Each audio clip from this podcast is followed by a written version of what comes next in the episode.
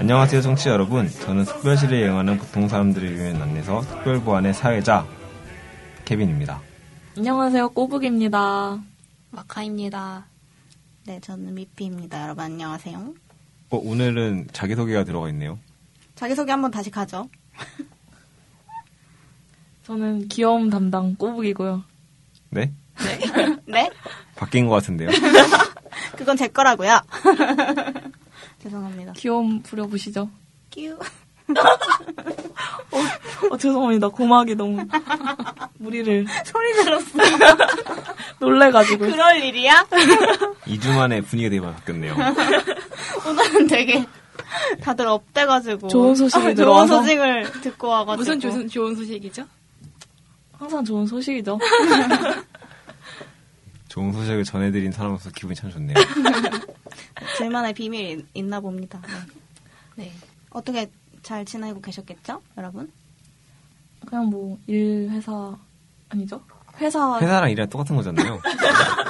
아, 회사 가서 회사 일, 일하고 집에 가서 일하고. 근데 저 진짜 요새 꿈 꾸면은 꿈에서 일해요. 어, 저도요. 그래가지고 일, 회사, 일, 그러니까. 회사인 것 같아요. 네, 저는 세상에. 꿈에서 열심히 진짜 병원 일 하는 꿈 꿔가지고 깨면서 아 내가 진짜 미쳤구나. 그쵸. 꿈에서까지 내가 이런 일을 하고. 되게 억울하지 않아요? 되게 억울한 거예요. 가뜩이나 지금 직장에서도 막 털리고 있는데 꿈에서도 털리는 꿈 꾸고 막. 음. 음. 여러분 자기 전에 좋은 걸 보고 자세요. 네. 뭔가 좋은 거. 네. 그게 그런 얘기 있잖아요. 그 카카오 잠을- 스토리 한번 보고 자야겠다. 잠을 잘 자는 거 그게 전날에 무슨 생각을 하느냐에 따라 다르다거든요. 음. 그러니까 자기 전에 무슨 생각을 하고 있느냐가 그 꿈의 질을 결, 그 잠자리를 결정한다는 오, 수면 전문가. 이게 자기 전에 걱정하고 자가지고. 음. 예, 음, 그거 그러니까요. 이어진다고 하네요. 그 꿈 그날 내내. 실수한 거 생각하고 막 이러고 자다 보니까. 음. 싱글벙글한 소식을 딱 음, 딱 머릿속에 넣으시고. 갑자기 표정이 밝아지시네요 다시. 음. 아닙니다. 네, 아, 저는 요새 꿈 속에서 꿈을 꾼 꿈을 꿔요. 아, 진짜요? 꿈속의 꿈이요? 네, 어떤 꿈이요? 그러니까 그 뭐라고 꿈속에서-? 인셉션 아니에요? 꿈 속에서 빰, 빠밤. 분명히 알람 듣겠는데 응. 그 꿈이었던 거예요. 어 소름. 그거 그래서- 학교 때 많이 입고 팽이 돌려 가- 봤나요? 저 예전에 루시 드림도 막 꾸본 적 있거든요. 와. 뭐 앉아있다. Lucid. 그러니까 제? 이게 꿈 속에서 제가 지금 꿈이란 걸 인지를 한 적이 있어요. 아, 그래서 번뭐 있어요. 했어요? 무슨 뭐 했겠어요? 뭐 전역하고 나와는 꿈, 꾸- 군대 갔거든요. 사회생활 하는 꿈, 수능 잘 보는 꿈. 뭐. 음. 저 그런 꿈 꾼 적 있는데. 저도 lucid dream? 그런 거 예. Lucid dream이라고요? 예. 저는 이제 고등학교 때인가? 친구들한테 저기 피카츄가 있다고 막, 막 헐레벌떡 와가지고 애들한테 막 얘기를 했어요. 그랬더니 애들이 막 저한테 아니 세상에 포켓몬스터가 어딨냐고 그거 실제로 있는 거 봤냐고 막 그러는 거예요. 그래서 제가 그때 꿈이니까 그렇지 막 이랬었어요. 어, 어 소름. 대박. 어, 나 방금 소름 돋았어요. 이런 게 lucid dream이라고 하는 거예요. 저 같은 경우는 어땠냐면 그걸 자고 좀 조정해야 있었는데 되지 않아요? 아니면 자고 있었는데 이게 딱 그러니까 그래서 그건 저는 되게 노렸어요. 약간 그 lucid dream을 꾸는 방법이 있거든요. 어떡해요? 그러니까 이 테마 방송으로 빠지나요? 그러니까 그거를 여름 여름 특집으로 이제 테마 방송을 듣고 계십니다, 여러분. 다른 그러니까 꿈 일기 같은 거 맨날 쓰고 막 이랬어요. 저는. 꿈 일기요? 예. 그러면은 음. 꿈 기억이 되게 잘 나거든 점점. 음. 아침 일어나자마자 바로 무슨 꿈 꿨는지 막 적고 우와. 이런 거 좀 하다 보니까 나중에는 이제 아 꿈이구나 딱 오더라고요. 아. 저는 되게 좋아하는 연예인은 안 나오고 되게 진짜 생각 안 하고 있는 되게 생뚱맞은 연예인 나오는 꿈꾸고 막, 이- 음. 막 이래요. 진짜 생각 평소에 하나도 안 하는데. 근데 그러고 나면 약간 좋아지지 않아요? 그 연예인. 알았지? 저도 그런 적 있거든요. 어떻게 알았지? 전 누구였지? 그 장우혁? 아, 진짜 생각도 음. 안 나. 그러게. 우와. 여러분도 꿈일기 한번 써보시면 음, 위험해집니다. 나오는 루시드 드림을 음. 예. 그런 방법이. 얘기하다 이렇게 왔죠? 오픈, 되게- 오프닝을 아, 하고 있었는데 아 맞아요. 근황 얘기를 하다가 꿈- 꿈에서도 일한다. 음. 저는 되게 꿈에서도. 꿈꾸고 그렇게 갔네요. 네. 예. 그래서 제가 놀랬어요. 딱 꿈에서 깨서 보니까 또 꿈이었고 한 번 더 깨니까는 6시에 원래 반에 알람 맞춰 5시 반이더라고요. 어. 아 다행이다. 근데 저는 그러니까 꿈속에서 어떤 꿈을 꿨냐면은 6시 반에 알람 맞췄는데 딱 깨보니까 5시 반인 꿈이었었어요. 뭐야 무서워. 그러니까 제가 저는 항상 알람을 6시 반에 예지몽이에요? 맞춰놓거든요. 음. 6시 반에 맞춰놓고 자는데 딱 깼는데 시계를 보는 거, 아, 다시 반이구나 하고 안도를 했던 거예요. 그러니까 알람이 안 울렸는데 일어났는데 보니까 다시 반, 안도, 안도를 했는데 그게 꿈이어가지고 실제로는 알람 듣고 깼어요. 어, 어 무서워. 이해가, 이해가 잘 안 되시나? 뭐지? 그러니까 아무튼 꿈속의 예. 꿈이야. 저는 항상 6시 반에 알람 맞춰요. 네. 이게 알람 소리 듣고 저는 잘 깨거든요. 근데 딱 알람 소리 안 들려가지고 안 들렸는데 후닥닥 일어나는 게아 내가 늦잠이 잤나? 딱 시계를 봤는데 5시 반이었어요. 아 다행이다라고 한 시간 더 잘 수 있다 안도를 했는데 그게 꿈이었던 거죠. 그래서 그래서 늦었어요? 그 순간 알람 소리 듣고 깼는데 보니까 6시 반이었어요. 어. 와. 엄청 소름 돋아. 이런 꿈 되게 자주 꿔가지고 조상신이 도우시네. 5시 반, 6시 반에 일어나거라, 눈 뜨거라. 약간 이런 거. 요 출근 스트레스가 상당하신가 봐요. 네, 늦잠 늦잠 자면 난리 나기 때문에 음, 다들 스트레스가 꿈으로 나타나시는 그런 시기를 또 겪고 계시네요.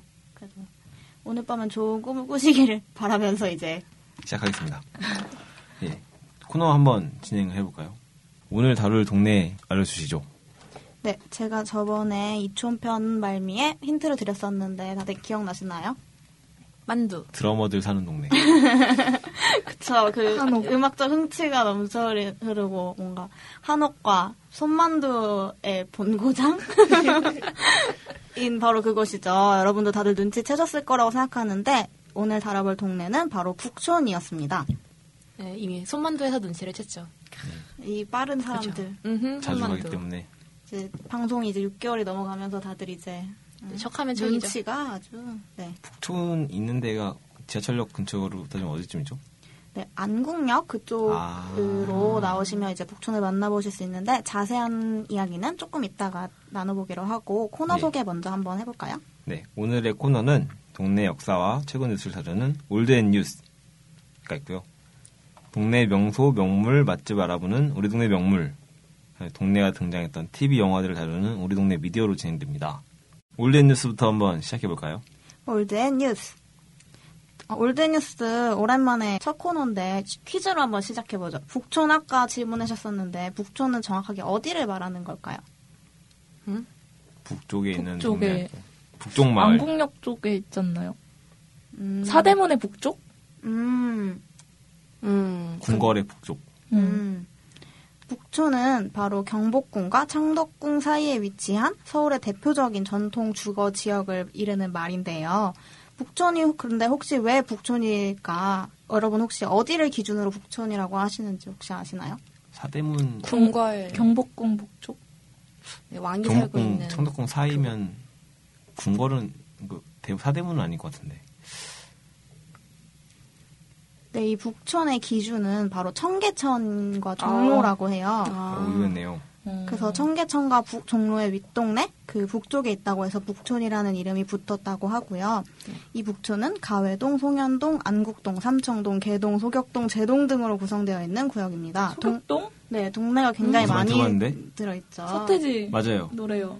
뒤에 나온, 음, 아니요, 많이 아, 죄송해요. 아, 왜요, 왜요? 들어봐서. 아, 삼청동이 여기예요? 삼청동? 네, 이 옆쪽으로 있는데 오늘은 삼청동까지 다뤄볼 시간은 없을 것 같고 다음 기회에 삼청동에 대해서 좀 아. 자세히 알아보도록 하고 오늘은 어, 북촌 한옥마을 쪽에 대해서 먼저 알아보려고 해요. 그래서 몇몇 곳의 이름의 유래를 먼저 한번 알아보자고 하면 개동은 그 안국역 근처 그 역에서 바로 나오면 그쪽이 개동인데요. 그쪽이 조선시대 의료기관이었던 재생원을 따라서 재생동이라고 하던 게 음이 변해서 개생동이라고 불리다가 이제 동명 제정을 1914년에 하면서 그 발음이 기생동이랑 비슷하다고 해서 생자를 생략해서 개동으로 줄였다고 해요. 무슨 생각을 하고 사시길래.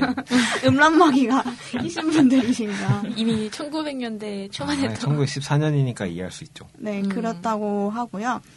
어, 또 비슷한 이름의 제동이 있어요. 제동은 좀 무시무시한 이름을 가지고 있는데요.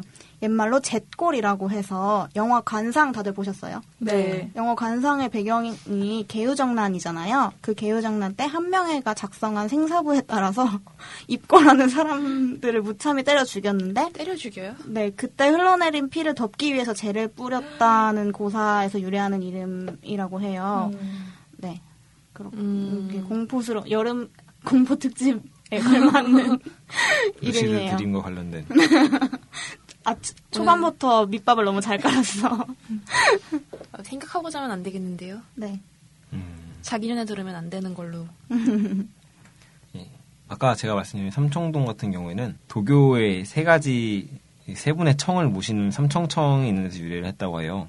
이 청이 뭐냐면 이렇게 도교의 이렇게 최고 신이거든요. 음. 그들이 살고 있는 곳도 이제 이제 뭐 태청 뭐 이런 식으로 약간 또 청이 붙는데 혹시 이말년 서유기 보시나요? 이말년 서유기? 어, 아니요. 음, 저 봐요. 예, 보시는 분들이 있을지 모르겠는데 거기가 배경이 도교랑 불교 같이 나오잖아요. 어. 거기 도사랑 예. 스- 승려랑 막 싸워요. 예, 거기에 보면 이렇게 막 원시천존 뭐 이런 거 나오는데 그분들이 바로 이 삼청 중에 한 분입니다. 예, 소격동은 도교에서 이제 하늘의 제사를 지내는 소격서가 있었다는 데서 유래된 이름이라고 합니다. 소격서는 막 소격서를 철폐하다. 맞습니다. 이런 어. 말이 예. 엄청 떠올라요. 조광조가 배웠어요. 조광조가 되게 어어어어. 강조했던 거죠. 음, 도교를 철폐하고 음. 아. 유교를 아, 네, 예. 유교를 어. 숭상하자는 거에서 아. 그 국사 시간에 되게 소격서하면 뒤에 어. 철폐가 꼭 뭔가 아. 따라오는 음, 약간 그런 소격서가 지금 뭔가 있어요. 맨날 소격, 소격서 철폐만 맨날 배웠지. 그게 뭔지는 가르쳐 주셨겠지만 기억이 나지 않는 그런 거겠죠. 죄송합니다, 국사 선생님. 화동은 조선시대 이제 이곳에 있던 화계동을 불여서 주- 줄여서 부른 이름인데요. 화개장터. 예. 그 이름이 갑자기 떠오르네요.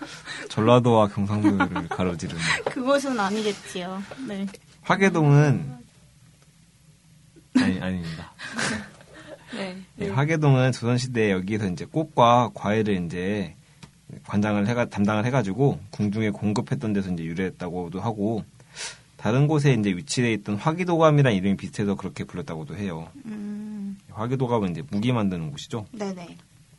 이외에 다른 동 이름도 많지만 대부분 기관의 이름들을 딴 거여서 예, 나- 다음에 기회가 되면은 알려드리는 걸로 하겠습니다. 근데 들어보니까 되게 줄여진 이름들이 많네요. 그 박진영 씨가 들으시면 마상 입으실 것 같아요. 마상이, 마음의 상처가 아니라 마상이죠. 마상. 네, 그쵸. JYP가 들으면 듣고 계시는지 모르겠지만 근데 이름은 JYP라는 점알 수가 없네요. 되게 싫어하실 것 같네요. 북촌을. 네. 네, 참고로 청계천을 중심으로 해서 중촌에는 중인들, 한의사 등등이 살았었고 남촌은 청계천과 이제 종로 아래 지역을 말하는데 무반 등등이 살았던 곳이라고 하고 서촌은 경복궁 서쪽에 있는 곳으로 소론과 남인들이 많이 살았다고 해요. 우리가 서촌이라고 아는 곳도 사실은 구분이 좀 되어 있어서 통인시장 그 위, 그 위쪽은 우대라고 부른다고? 하더라고요. 네. 뭘 떠오르시는 모르겠지만 위에 있다고 우대인 것 같아요. 네. 그래서 우대라고 부르는 곳이고 이제 그 아래쪽을 서촌이라고 하는 것 같더라고요. 그래서 오늘 알아볼 북촌에는 궁 두 개 사이에 위치한 만큼 양반들 그것도 고위 관료들 노론 등등이 주로 살았다고 합니다. 어, 음. 그래서 뭔가 북촌이 되게 어디선가 본 것 같아가지고 아리까리하고 있었는데 생각해보니까 성균관 스캔들 음 맞아요 에 맞아요. 북촌이 계속 나왔던 네네네, 것 같아요. 맞아요. 막 북촌 그- 꽃선비 아니면 막뭐 quest하러 북촌 가고 이런 식으로 그 고위 음. 그 고위 양반들 걔네들도 이제 뭐 되게 부잣집 도련님들이잖아요. 음. 양반 그런 사람들이 이제 살았던 곳이죠. 되게. 그래서 오. 그렇게 음. 익숙했구나. 걔네 학교도 근처고 이러니까 아. 학교라고 해야 되나? 성균관 스펙이 좋으신 분들이죠. 네, 그렇죠. 금수저이면서 이제 공부도 잘하신 음. 분들이 거기 계시는. 저도 최고 교육기관 들어가서 음. 화장실도 좋아하시고 하 변 변소. 약간 저번에 들었던 이촌 같은 곳이네요. 요즘에 이촌 같은 그런 느낌이 좀 그리고 나요. 조선시대 부촌 그 정도는 아닌가? 그런가? 북촌? 조선시대 이촌동이라고 생각하시면 되죠. 음. 부촌. 되게 느낌 다르지 않아? 여튼 부촌이었다는 음. 네. 예. 서울에는 부촌이 많았었으니까요. 네, 올드에 대해서 듣다 보니까 북촌이 어떤 동네인지 좀 알 것 같네요. 그렇다면 네, 뉴스에 대해서도 알아볼까요? 6월 1일 알려진 소식으로는 서울의 북촌과 서촌, 인사동 등 한옥 밀집, 한옥 밀집 지역 10곳 중 5곳이 처음으로 한옥 보전구역으로 지정된다고 합니다. 음, 그러니까 한옥 보전구역은 한옥 밀집 지역 중 한옥을 보존하고 진흥할 필요가 있다고 평가된 곳으로 기존의 지구 단위 계획을 통해서 한옥 건축만 가능하도록 지정한 곳과 그 주변 한옥마을의 경관을 위해서 높이 등을 규제받는 지역이라고 합니다. 좀 집주인들이 좀 싫어할 수도 있겠네요. 음. 그땅 주인들이. 음. 한옥 보전구역으로 지정되면 각종 기원시설 정비와 한옥 관련 주민 공동체 사업 등등에 대해서 집중적으로 지원받을 수가 있는데요. 앞으로 이 지역에서 한옥을 새로 짓거나 수선할 경우에 다른 곳에 1.5배 수준의 지원금을 받을 수 있다고 해요. 음. 네. 건물을 지을 때 주차 시설을 같이 지어야 한다던가 그런 규제 또한 완화된다고 합니다. 보전을 넘어서서 약간 이제 뭐 이렇게 약간 보수나 이런 것도 나라 사- 쪽에서 주- 지원을 네. 해주는 약간 그런 음. 정책인 것 같아요. 정말 말 그대로 한옥만을 보존하는 게 아니라 사람이 사는 음. 한옥집을 음. 보존 유지하는 음. 정책 같네요. 그렇군요. 반가운 소식이네요. 음. 특히 인사동 같은 데는 음. 한옥이 많이 상가돼가지고 음. 좀 그랬는데 이렇게 보존한다고 하니까 역시 북촌답게 한옥마을과 관련된 뉴스가 되게 많네요. 그럼 다음 코너로 넘어가서 북촌에 이제 명물이 되게 많을 것 같은데 명물들을 한번 살펴보면서 북촌을 한번 더 알아보도록 하겠습니다. 우리 동네 명물. 네, 북촌으로 들어가기 전에 큰 길가에서 볼 수 있는 건물인데요. 바로 개동 현대사옥입니다. 1983년에 준공된 현대그룹의 개동사옥은 옛날 천문을 건축하던 관상감이 자리했던 터라고 합니다. 조선 초기부터 명당이었던 것 같아요. 어느 정도냐면 세종 때 최양선이라는 분이 창덕궁의 서쪽 천하의 명당 자리라며 이궁인 창덕궁을 그쪽으로 옮겨야만 나라가 만대로 이어진다고 주장을 했을 정도라고 해- 하네요. 이때 안 옮겨서 만대가 이어지지 않았나 봐요. 현대는 만대를 가려나? 최양선이라는 분이 표현에 의하면 주맥이 씩씩한 채 잡스런 기운이 없다. 내룡이 벌의 허리와 학의 무릎 같은 형세로 의젓하게 들어오다 둥근 언덕처럼 우뚝 솟아났다. 이게 무슨 뜻이죠? 제가 이건 해석해드릴 수 있습니다. 아, 그래요? 끝나고 일- 해석해드리겠습니다. 일단 읽어볼게요. 삼각산이 하늘을 치받아 우람이 뭉치고 그 기운이 남쪽으로 맹렬히 달려와 작은 형상을 맺었으니 명당 중의 명당이다. 라고 극찬을 했다는데 이게 극찬인가요? 되게, 되게 무슨 말인지 모르겠는데 좋은 말을 막 잔뜩 써놓은 것 같은? 음. 이게 제가 해석을 해드리자면 저희 아버지께서 또 풍수를 보시거든요. 오. 예, 또 풍수 막 이런 거에 관심 되게 많으셔가지고 이 주맥이라는 게 메인, 그러니까 mainstream이 mainstream. 음. 그러니까 좌청룡 우백호는 들어보셨나요? 네. 네. 좌청룡 우백호라는 게 내산맥이에요, 내산맥. 그 말고 겉에 이제 약간 이렇게 두 겹으로 감싸고 가운데가 이제 주맥이 있는데 음. 이 주맥이 약간 여기서 기운 못 받으면 나머지가 다 의미가 없어요. 이게 척추 아. 같은 거예요, 척추. 음. 오. 지금 이게 주맥이 씩씩하게 내렸다는 거는 주, 그러니까 척추가 지금 바로 서 있다는 뜻이고요. 어. 여기 보시면 내룡이 나왔잖아요, 내룡. 음. 자청룡 500호 할때 그거예요, 이게. 아. 음. 그러니까 이게 주변을 감싸줘야 돼요. 기운이 아. 못 새어 나가게. 그래서 들어오다가, 근데 이게 그냥 평평한 채로 넣으면은 기운이 내려오다가 그냥 흩어져 버린다 그러거든요. 음. 그래서 이게 끝에 약간 볼록하게 튀어나와 있어야지 이제 그 기운이 묻혔다고 그러는데, 음. 그 이제 중국 우소서, 우소서했다 그 내용이에요. 음. 삼각사는요? 삼각산이 그 뒤에 이제 그 아까 제가 말한 그 겉을 감싸고 있는 그거에 삼각산이 이제 받치고 있다는 거고 그냥 형- 형상을 맺었다는 게 이제 그 솟아났다는 거에 연관돼 가지고 기운이 거기 딱안 새고 뭉쳐 있다는 뜻이거든요. 이게. 음. 진짜 명당이라는 와. 말이구나. 그럼 현대는 만 대를 가겠네요. 근데 또 이게 포인트가 되게 중요한 게 그 예를 들어서 이 명당 자를 썼다고 해도 방향을 잘못 잡으면 아. 어떻게 될지 몰라요. 저는 음. 자세하게 모르니까 아. 그 현대에 대해서는 아니니까. 예, 말씀드릴 수는 없겠는데 보통 이게 현대 전문가들이 많겠죠? 그런 거 다. 생각했겠지. 예전에는 근데 그렇게 좀 건물. 그게 있었다고 해요. 근데 왜. 지금 털리고 있죠? 잘못 죄송합니다. 예전에 되게 하셨던 분들은 관상이나 무슨 음, 풍수 이런. 거를 되게 많이 봤다고 맞아요. 얘기를 든 적이 있어요. 이거 이런 거랑 관련해서 다른 그룹들도 막 풍수 관련한 기업 위치 이런 것도 이 얘기도 되게 많더라고요. 음. 뭐 이런 것도 그런 것 중 하나겠죠? 갑자기 그거 생각났네요. 저희 잠실 편에서 그 100층 넘게 지으면 은 아. 100살 넘게 산다. 아, 그거 봤어요? 롯데그룹 이번에 압수수색 당했잖아요. 음, 네. 그걸 알고 나서 그 회장님 이름이 뭐지? 신- 신격호? 신격호. 회장님이 분노를 했대요. 어. 그래서 비서진이 분노를 잠재워드리기 위해서 신격호 회장님이 평소에 좋아하는 비브랜드의 바닐라 아이스크림을 급하게 사가지고 와서 그런 게 뉴스로 나와요? 미치겠다. 비 브랜드요. 브랜드 백미당인가요? 빙글, 네. 빙그레? 투게더? 세상에. 그래서 소박하여라. 사람들이 라이벌 그룹 거를 빙그레 의문의 1승. 따라할 수 없었던 그 맛. 아무튼 함께 드셨나 보네요. 아, 다 같이 함께 드셨다는. 빙그레 미소를 지는. 그러셨구나. 아무튼 그래서 분노를 잠재우셨다고. 아, 한 다행이네요. 통을 다 먹고 나서야. 다행이네요. 귀여우신 구석이네요. 다시 얘기로 돌아와 보면 근대에는 이 지금 현대 그룹이 있었다는 그 자리에 있는 그 자리에 민족 교육의 산실을 휘문 학교가 있었다고 해요. 그래서 지금은 강남으로 이사를 갔죠. 휘문 중학교 고등학교가. 네, 그 이사간 자리에 들어섰다고 합니다. 그 이전에는 순조의 생모인 수빈 박 씨의 사당인 경우궁이 있었던 자리라고도 해요. 역사적인 장소를 많이 담고 있는 건물 같아요. 음. 네, 한 가지 특이한 것은 이 건물이 블라디보스톡에 있는 호텔 현대랑 비슷하게 생겼다고 해요. 블라디보스톡에 가면은 확인해 보셔. 갈 일이 있을 갈 일이 몇 번에 요. 왜, 왜갈 수도 있지, 왜. 근데 저는 현대가 호텔 사업하는지도 몰랐네요. 응? 근데 저도요. 아. 호텔 현대? 그러게. 저는 익숙하긴 한데. 오, 아, 음. 사시는 곳이. 근데 그게 그쪽인가요? 현대 호텔 현대는 그룹이 달라요. 음. 건설 이쪽은 현차고 아, 그 아까 삼자.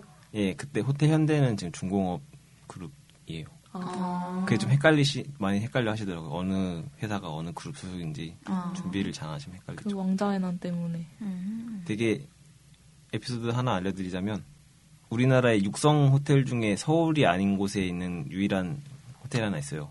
시마크 호텔이라고 강릉에 음. 예, 거기고 거기가 현대 호텔에서 지은 거예요. 어, 음. 관리는 안 하고 건설만 한 아니요, 거예요. 그러니까 호텔 호텔 현대에서 음. 예, 보유하고 있는. 그렇구나. 하나 알아가네요. 나중에 한번 가보세요. 30 몇만 원, 싸, 싸게 가면 30 몇만 원밖에 안 하더라고요. 6성급, 5성급인가 6성급인가 그런데 강릉? 예. 건축물에 대해서 얘기를 조금 하다 보니까 어, 이것도 생각이 나는데요. 어, 바로 이 현대사옥 옆에 있는 명물을 하나 소개해 드리려고 해요. 어, 예전에 공간 건축 사무소였던 어, 지금은 아라리오 Museum in Space라고 하는데요. 저희 전에 대학로 편 혹시 기억나시는지 모르겠는데 그때 말씀드렸던 건축가 있죠.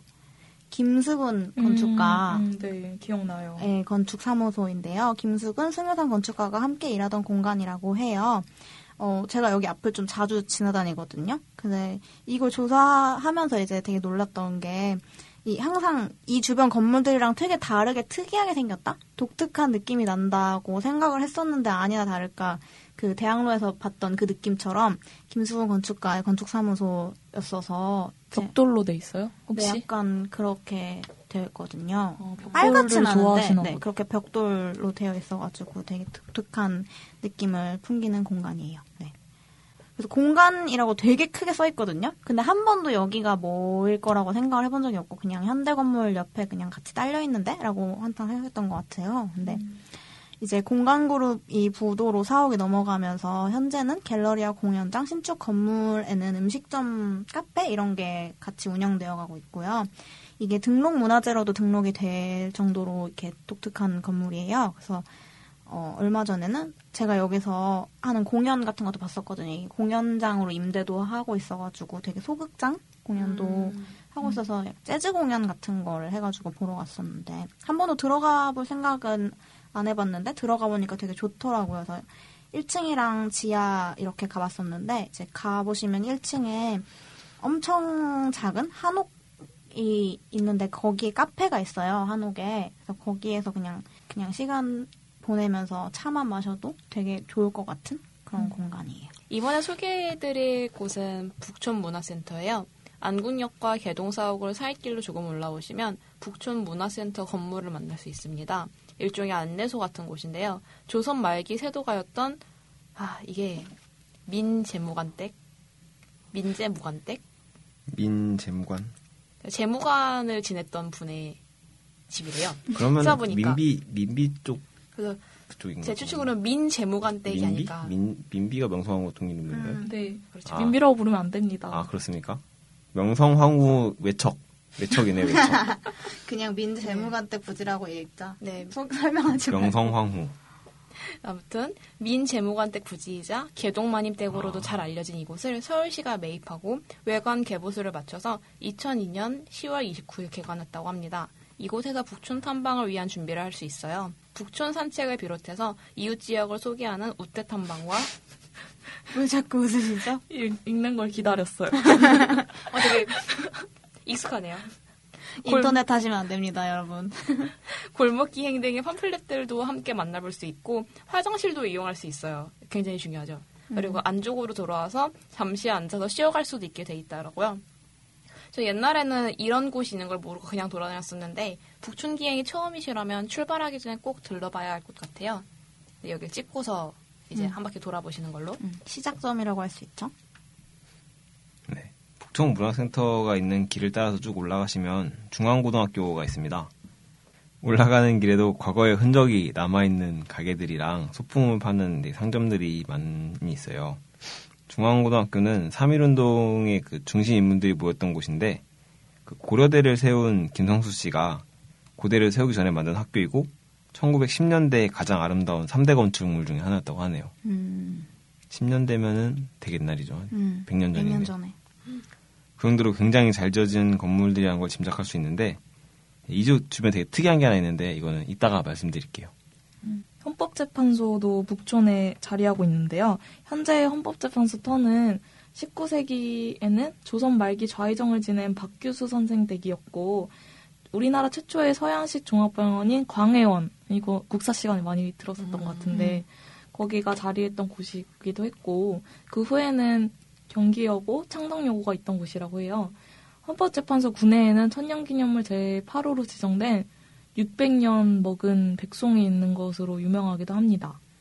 전 본 적은 없는데 600년이면 되게 나이가 많이 들었는데. 그 여기 들어가야 되면 신분증도 맡기고 이렇게 보고 와. 들어가야 된대요. 근데 이 백송이 그 흥선대원 군 때 막 이렇게 뭐지 무슨 뭘 모의를 하- 했을 때 백송이 점점 하얘졌다고 하는데 그걸 보고 되게 좋은 징조라면서 엄청 흥선대원이 좋아했다고 이런 일화도 있었던 것 같아요. 음, 그래서 백송이에요. 하얀색 소나무여서 백송. 음, 헌법재판소는 원래 이 자리에 있었던 건 아니고 1993년에 현재 건물을 지어서 이전했다고 합니다. 그 제동이에요. 아까 그 피를 덮었던 그 제동. 네 여기 제동. 네. 그리고 그 위에 헌법재판소요. 네. 네. 울타리 옆에는 윤보선 전 대통령의 가옥이 있기도 한데 이 가옥은 조금 이따 자세히 다뤄보기로 해요. 네, 다음은 북촌하면 떠오르는 바로 그것이죠. 한옥마을에 대해서 알아보도록 할 텐데요. 북촌하면 바로 뒤에 한옥마을이 따라올 정도로 어, 북촌 지역이 다른 지역에 비해 남아있는 한옥들이 많지만 그렇다고 해서 아직까지 그 창덕궁과 경복궁 사이에 예전처럼 한옥들이 빼곡하게 자리 잡고 있는 건 아니죠. 군데군데 떨어져 있기도 하고 한옥마을을 떠올려 보시면 한옥이 밀집된 지역이 좀 작게 구성되어 있는 게 이렇게 떠오르실 것 같아요. 사진 같은 것도 많이 보셨을 것 같고 이제 안국역에서 나와서 올라와서 돈미약국이라는 골목으로 들어오시면 되는데 이제 여기를 따라서 올라가면 이제 본격적으로 우리가 생각하는 한옥마을이 시작되죠. 북촌 8경 중에 북촌 4경인 북촌로 11길이 있는데 이 가회동으로 들어오면 보통 한옥마을 하면 떠올리는 북촌 5경과 6경 사이의 골목을 만나실 수 있을 것 같아요. 그 되게 한옥 사이 조금 내려가는 계단길 거기 말하신 거예요? 거기가 되게 유명했던 것 같은데. 아니, 그 가- 계단으로 해서 이렇게 쭉 내리막길 같은 뭐야, 내리막길에 그럼- 한옥 빼곡히 예. 있는 거기 아. 거긴가? 거기예요? 그러니까 인터넷에서 북촌 한옥마을 검색하면은 항상 모든 사람들이 같은 곳에 사진 찍는 곳. 어, 계단 어딘가요? 그 북촌이 빼곡하게 내려다 보이는 게 북촌로 11길, 북촌 4경이고요. 그 네. 5경과 6경 사이 골목은 계단은 아니고 양쪽으로 이렇게 한옥 건물들이 이렇게 음. 있는 오르막길이에요. 그래서 오르막길. 5경에서 이제 6경으로 올라가면 이제 남산이 바로 내려다 보이는 여기가 북촌이라는 것을 알 수 있는 남산이 정말 음. 직방으로 내려다 보이죠. 이번 방송을 준비하면서 되게 충격적이었던 게 하나 있는데요. 개인적으로 되게 충격적이었어요. 이곳에는 한옥들은 옛날부터 이렇게 내려오는 그런 한옥이 아니라고 해요. 예, 나라가 사라지면서 조선시 사대부 집들이 이제 흔적 없이 딱 사라졌는데 성산문, 박규수, 홍영식과 김옥균, 명성황후의 친족, 민대식 등의 땅이 그 이하라고 할 수 있는. 이게 아마 그 아까 민재보관 그 일대인가 보네요. 예. 이 집들은 실제로 1920, 30년대에 다시 지은 집들이라고 해요. 지금 있는 집들은. 음. 1920년대 인구가 되게 폭발적으로 증가를 했는데 총독부는 이제 이 땅을 거둬서 주택 건설업자에게 이제 나눠줬죠. 이 과정에서 종로 인사동 쪽도 되게 발달을 하게 됐는데 자세한 이야기는 이것도 다음번에 이번에 좀 시- 분량이 많아서 다음번에 하는 걸로 하겠습니다. 이게 2주 전인가요? 저번 방송인가요? 이게 남촌 일본인들이 많이 하던 남촌 이게 이촌이에요? 근데 조금 다른 것 같아요. 남촌은 약간 명, 그 청계천이랑 종로 바로 아래쪽인 것 같아서 저도 이쪽이 이촌인가 했는데 명동이나 이쪽이 바로 청계천 음, 종로 아래에 있더라고요. 그래서 남산모 지역 근처가 남촌이겠죠? 왜냐면 이촌 아, 그 네. 동부 이촌동 쪽은 아닌 것 같은 게 거기 밀집 된 일본인들이 이유가. 온게 한일 국교 정상화 되면서 아. 대사관 이거는 조선시대 얘기니까요. 다른 것 같아요. 어, 이제 빼고 일본인들이 많이 살던 남촌이 이제 좀 인구가 이제 좀 늘어나니까 밀집이 되면서 이제 남촌에서 북쪽 이제 북쪽에 있는 북촌으로 진출하려고 하는 일본 업자들이 맞서서 조선 건설 업체들이 이 북촌 땅을 매입해 가지고 이제 이 거대한 땅이잖아요. 이거를 이제 필지라고 하는데 이걸 작게 나눠 가지고 이제 대청 유리문이랑 처마에 있는 함석생 같은 게 있는 똑같은 표준형 한옥들 이제 표준형을 만들어 가지고 그걸 줄지어서 이제 줄 맞춰서 딱 지었다고 해요. 지금 우리가 보고 있는 건 20세기 초반에 조선의 건축업자들이 표준화시킨 그런 한옥이라고 보시면 되겠네요. 이 정세건이라는 분이 주로 이 작업을 했는데요. 그 이분이 세운 건양사에서 이 한옥의 90%를 지었다고 해요. 만약에 근데 이때 조선인들을 위한 주택 개발을 조선인이 하지 않았다면 지금 아마 일본식 건물들이 지금 이 자리에 자리하고 있을 수도 있겠죠.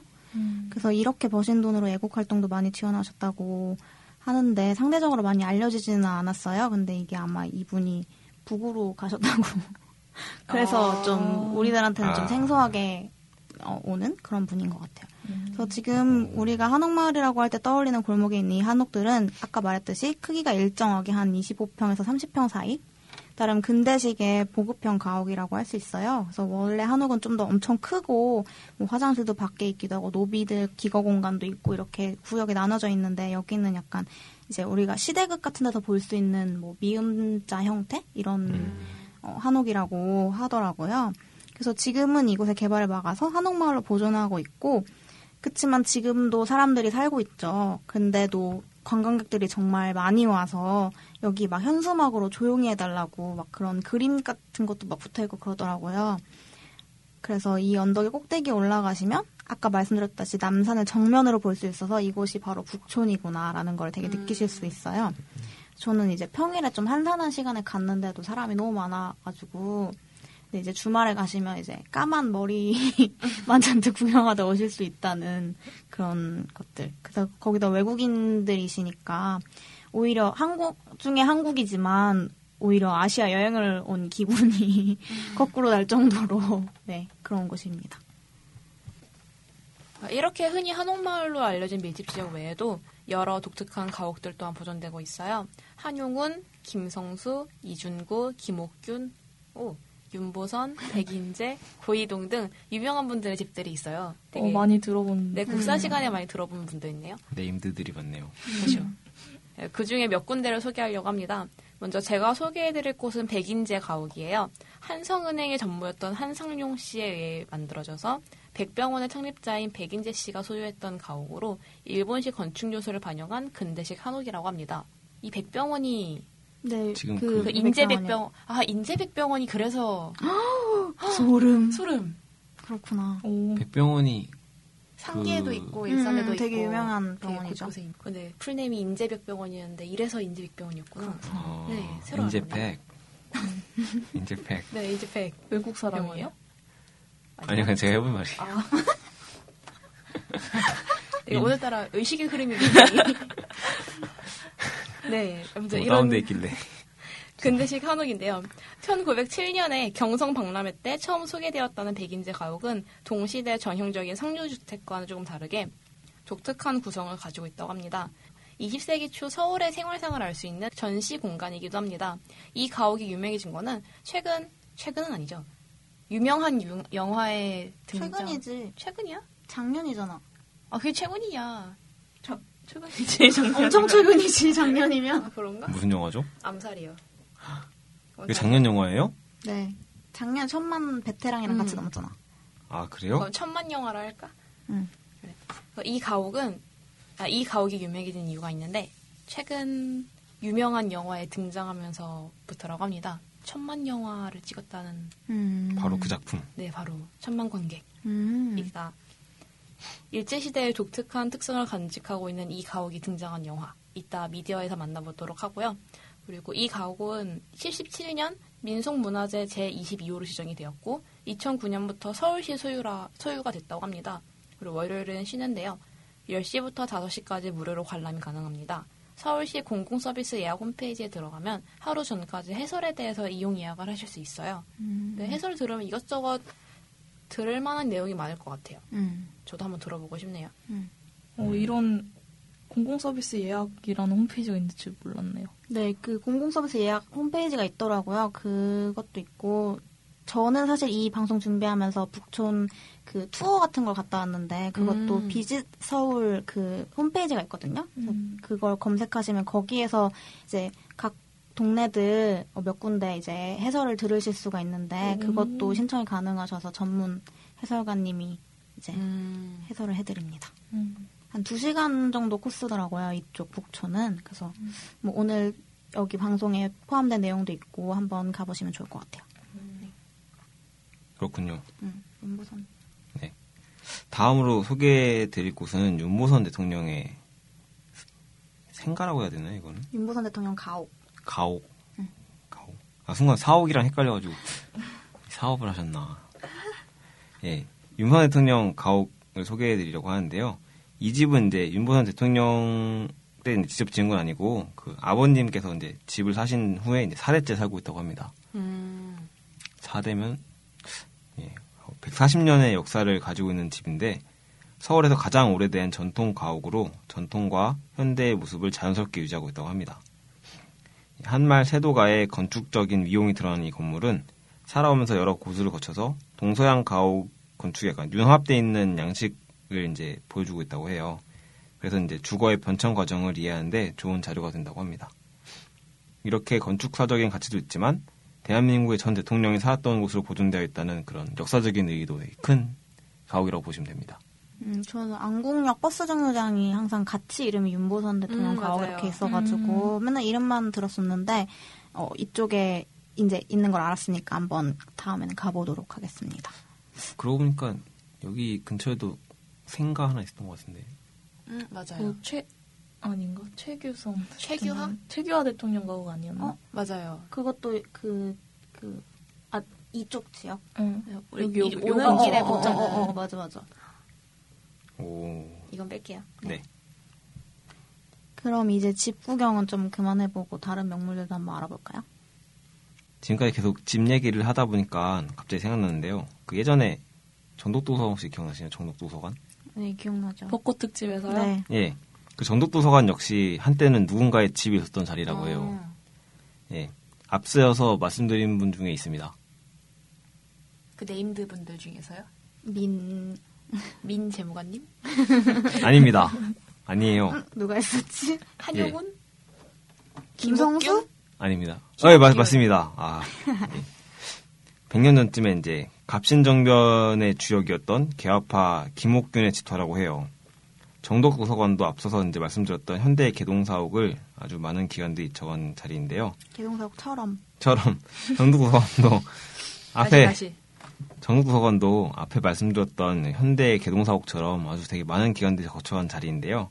예전에는 사육신의 한 분이셨던 성산문 와. 네, 사, 그 생가가 있었던 자리이기도 하고 조선시대 후반에는 아까 말씀드렸던 화기도감의 터이자 중등 교육 발상지라고 하는 예, 하는데 1900년에 이제 고종의 명으로 우리나라 최초의 관립 중등 고등기관인 경기고가 있었던 자리라고 합니다. 오, 경기고가 이런. 예. 그래서 되게 유명 우리나라에서도 되게 약간 명문 명문 고등학교로 고등학교. 예, 통하죠 음. 경기고가. 예. 지금 건물은 이제 그 예전에 경기고등학교의 건물이었다고 해요. 저번에 말씀드렸던 거 기억나시, 나시죠? 네. 그래서 되게 건물, 도서관 건물이 되게 구조가 특이하다고 예. 얘기했던 것 음, 음, 같아요. 음, 음. 기억해 주시니 감사합니다. 저는 방송 준비하면서 두 달 만에 오랜만에 갔었는데 이제 벚꽃은 다 이제 없고 푸릇푸릇한 나무들이 자리 잡고 있더라고요. 그래서 여름은 여름만의 매력이 또 있는 것 같네요. 그 동행했었던 그 같이 가이드 갔었던 분들에 의하면 90년 좀 나이가 있으신 분들이었는데 90년대 이 도서관 간다고 하면은 공부하러 가는 게 아니라 고 했다고 네 그런 이야기를 많이 들었습니다. 네. 네. 지금도 아마 좀 그렇지 않을까 싶기도 하고 네. 도서관 얘기가 나왔으니까 말인데 북촌에는 좀 작은 책방들도 곳곳에 숨어 있어요. 그래서 짧게 소개를 한번 해볼까 하는데 이제 모든 종류의 책을 파는 대형 서점들과는 좀 차별화가 되죠. 이런 작은 서점들은 그래서 각기 다른 매력을 가지고 있는 곳들이에요. 이제 첫 번째는 목수 책방이라고 있는데 생태 분야 전문 1인 출판사라고 해서 서점이라기보다는 출판사? 하면서 책도 같이 파는 곳이라고 할 수 있고 아, 말씀드렸다시피 자연 생태 환경 관련 책을 만들고 파는 곳이라고 합니다. 또 책방 무사가 있는데 가수 요조 씨 다들 아시나요? 가수 요조 씨가 이제 운영하고 있는 서점이라고 아. 유명해요. 그래서 이 그리고 이 책방 무사의 근처에는 베란다 북스라고 어, 작가 출판물, 아트북, 그림책, 그래픽 노블 그런 것과 같은 시각 예술 서적을 전문으로 취급하는 책방도 있고요. 또 껌북 바나나라는 것도 이 북촌에 자리하고 있는데 어, 껌북이라는 그런 어, 출판사 뭐라고 해야지 약간 그런 곳에 오프라인 샵이에요. 그래서 독립 출판물, 엽서 등등을 파는데 제가 여기서 마카 씨한테 예전에 선물을 여기서 사다 준 적이 있습니다. 제가 26살에 받은 네, 그것입니다. 책 이름까지 말해도 되나요? 말해드립니다. 세상의 나쁜 또라이들과 마주해야 하는 너에게? 음, 그렇습니다. 제, 제가 좋은- 아는, 제가 아는 분이 만드신 책이거든요. 오. 독립 출판물 하는데, 네. 그때 선물로 드렸었죠. 그러면 북촌의 명물을 엄청 많이 알아본 것 같네요. 다음 코너 한번 넘어가 볼까요? 다음 코너는 이 북촌에 등장했던 TV나 영화를 다루는 우리 동네 미디어입니다. 우리 동네 미디어. 미디어니까 생각나는데 아까 그 소격동 그쵸. 예, 그게 이 동을 말하는 거예요, 그러면? 그렇던 그러니까. 것 근데, 같아요. 근데 소 작은 격동이라고 해서 예, 저도 약간 그렇게 생각하고 격동. 있었어요. 인줄 알았는데 지금까지 뭐 중의적일까요? 저는 아까 저희 말했던 소격동 음. 그거 들으니까 서태지 소격동 생각나가지고 아, 맞네요. 소격동. 저는 소 격동 약간 이러는 건 줄. 손태지 씨한테 사실 크게 관심이 없어가지고 노래도 별로 못 들어본 것 같은데 그래서 제목만 되게 많이 들었었거든요. 아이유랑 같이 음, 불렀었나? 맞아요. 그래가지고 소격동인 줄 알았는데 세- 지금 보니까 소격동 여기 동네를 어, 담고 있는 것 같아요. 네. 제가 알기로는 이거 뮤직비디오 내용이 되게 군사 정권 얘기 이런 걸로 알고 있어요. 그래서 찾아보니까 종로구 소격동 여기가 군사 독재 시절에 강압 통치의 상징이었던 옛 국 군 기무 사령부가 있던 곳이래요. 아, 서태지가 자란 곳이기도 하고요. 그래서 어뭐 고문에서? 고문에서 죽은 사건이 있었는데 그거를 어떻게 조작했던 그런 소격동 음. 사건이란 게 있었대요. 그래서 그 내용을 담은 거라고 하네요. 아. 노래는 아니고 뮤직비디오에서 네, 노래도 그런 내용이고요. 어 그렇구나. 아, 그런 얘기가 담겨 있는 곡이었군요. 음. 저는 어, 은교 혹시 다들 아시겠죠? 네, 네. 박범신 작가 저는 박범신 작가 책 중에 제일 처음 읽었던 게 이 작품이었는데 외등이라고 외등에서 주인공의 집이 바로 가회동이었어요. 그래서 그게 되게 기억에 아직까지도 되게 크게 남는 게 가회동이라는 그 집 거기 한옥집 목련꽃이 막 피어 있는 한옥집이 어린 시절 약간 학창 시절 배경 같은 건데 되게 아련하고 약간 그런 예스러운 분위기가 남아있는? 그게 되게 기억이 많이 남아서 가회동 하면 아직도 약간 그런 목련꽃 같은 게 되게 떠오르고 그랬던 기억이 나네요. 근데 이 작품이 사실은 처음에 제가 접하게 된 거는 이제 기태영 씨랑 홍수연 씨가 주연을 한 단막극이 있었어요. TV 문학관? 이런 게 있었는데 음. 그걸 보고 알게 된 작품인데 그래서 나중에 책도 한번 읽어봤었거든요. 같이 자- 보시면 좋을 텐데 책이 제 기억에 좀 약간 끊어지는 느낌이 중간에 나더라고요. 그래서 나중에 찾아보니까 이게 한 8년 정도 중단되었다가 다시 나중에 책으로 중간 부분부터 뭐 이렇게 다시 해가지고 나온 책인데 이 중단이 되는 과정에서 작가께서 93년에 권총을 뒷꼭지에 대고 쓰라고 해도 못 쓴다라는 과격한 약간 절필 네. 설문, 선언을 하시면서 이 작품이 연재되고 있었는데 그게 멈춰졌다가 다시 책으로 나와가지고 좀 그런 얘기가 같이 담겨 있네요. 근데 왜 다시 쓰신 거예요? 권총을 때도 못 쓰겠다고 되게 그 이후에 되게 많은 작품들을 또 쓰셨죠. 음, 네, 이유는 잘 모르겠지만 이런 이야기가 있더라고요. 네, 음. 좀 과격한. 그렇군요. 그 드라마 중에서 엄청난 고전 드라마가 있는데 겨울연가 아, 그렇죠. 모두가 한류 하면은 한류의 시초였을 그것 바람머리. 그렇죠. 중학교 때 봤던 드라마네요. 그 목도리가 생각이 나는데. 그래서 바람머리와 목도리 연사마. 이 겨울연가에 최지우 배용준 씨가 다녔던 학교로 촬영했던 곳이 바로 아. 북촌에 위치한 중앙고등학교예요. 아까 저희 중앙고등학교 언급했었죠. 아 그렇구나. 아, 이 학교 앞에 가면은 한류 스타의 사진들을 활용한 달력이라던가 뭐 배지라던가 이런 아. 굿즈들을 파는 문방구들이 학교 정문 앞에 몇 군데씩 있더라고요. 남고 앞에서 잘 보기 힘든 음. 풍경이죠. 거의 네. 없죠. 남고 앞에 뭐 배용준 씨의 얼굴에 담긴 배지, 그러니까 막 장근석 막. 근석장 막 이런 배지가 있기는 쉽지가 않은데 상상이 안 가네요. 그럼 실제로는 남고인데 요- 그 드라마에서는 가- 공학으로 어, 공학으로 나온 네. 거예요? 음, 그렇구나. 네, 그랬던 곳입니다. 되게 예쁘다 보니까 아마 여기서 찍은 것 같아요. 음, 아까 말했듯이. 그 아직까지도 이제 겨울 연가의 열풍으로 관광객들이 많이 찾아온다고 합니다. 네. 음. 그리고 영화로는 아까 얘기했던 백인제가요 이 되게 유명한 영화에 나왔다고 했는데 어딘지 많이 궁금하셨죠? 바로 영화 암살에서 이경영 씨네 집이었던 곳이라고 합니다. 그리고 친일파 이경영 씨의 집을 떠올려 보면 한옥에서는 잘 보기 힘든 독특한 구성의 손님 접대실이나 복도 등이 생각나실 것 같아요. 그게 바로 이곳이었습니다. 전 보면서 이곳이 일본식 가옥이라고 생각을 했어요. 음, 되게 낯설게 맞아요. 생겨서 이게 한옥을 기반 베이스로 한 집이라고 생각을 안 하고 일단 낯서니까는 아 일본식 기업, 일본식 집이겠거니 이러고 있었는데 음. 아니었네요. 음. 저는 북촌하면 홍상수 감독의 북촌 방향이 떠올라요. 음. 보셨어요? 네, 반, 봤습니다. 뭐죠? 뭐죠? 영화예요? 북촌 방향이 이름인데. 이름인데 북촌에서 술 마시는 음. 얘기인데 홍상수 감독의 모든 작품이 그렇듯 북촌에서 술을 마십니다. 근데 진짜 술을 맛있게 먹습니다. 맞습니다. 예지원이 막 손으로 북어를 뜯어주나 그런 장면이 나왔던 것 같은데 먹탱가 보네요. 아 예 그래서 아 그거 보면서 진짜 술 마시고 싶다 음, 이 생각이 맞네요. 간절하게 드는 영화였어요. 음. 흑백 영화였는데 심지어 음, 음, 되게 맛깔나게. 그렇군요. 먹태. 음. 아 근데 그러고 보니까 정작 되게 궁금했던 게 안 나왔는데 북촌 손 만드는 유래가 뭐죠? 본점이 북촌인가? 그런 것 같아요. 네. 아, 그런 그래서- 게 있더라고요. 아 정말 곳곳에 신촌, 뭐 홍대, 일산. 그쵸. 북촌에서는 못 먹어보고 다른 데서만 먹어본 아. 북촌 어 손만. 그러네요. 무교동 가격이 산낙지 저렴해가지고. 이런 거. 음, 그쵸. 굉장히 합리적인. 무교동. 무도, 무교동 뭐 낙지 뭐 이런 거 약간 그런 거. 거네요. 수요리 우동집 약간 이런 거. 낙지하니까 갑자기 생각나는데 혹시 그 국회의원 전 국회의원 중에 낙지왕. 낙지랑. 안상수 씨 그게 뭐야? 낙지 헌터 아 낙지 slayer라고 그러더라고 낙지 slayer.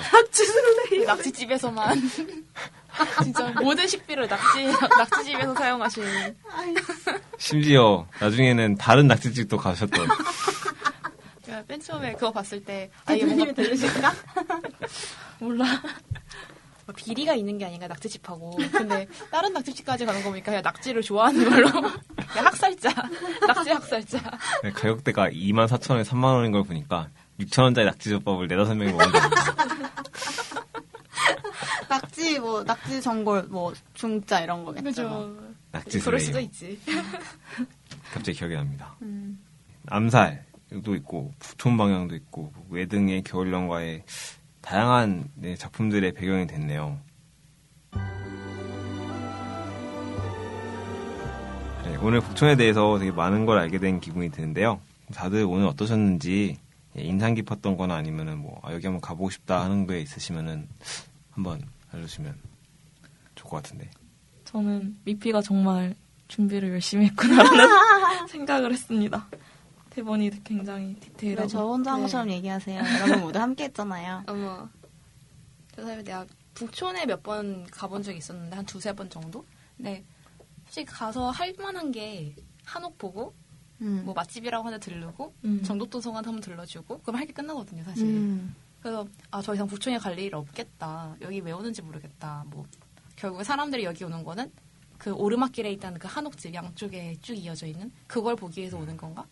이러고 음. 항상 되게 의미 없는 곳으로 끝났거든요 저한테는. 근데 오늘 이렇게 방송 진행하면서 보니까는 생각보다 그렇게 역사적인 이야기도 많고 그리고 아까 북촌에 관련해서 해설 같은 거 해주는 곳도 있다고 그러고 안내데스크 이렇게 다음번에 갈 때는 이렇게 많은 것을 알고 가게 되니까 좀 더 자세하고 즐겁게 북촌을 즐길 수 있을 것 같아요.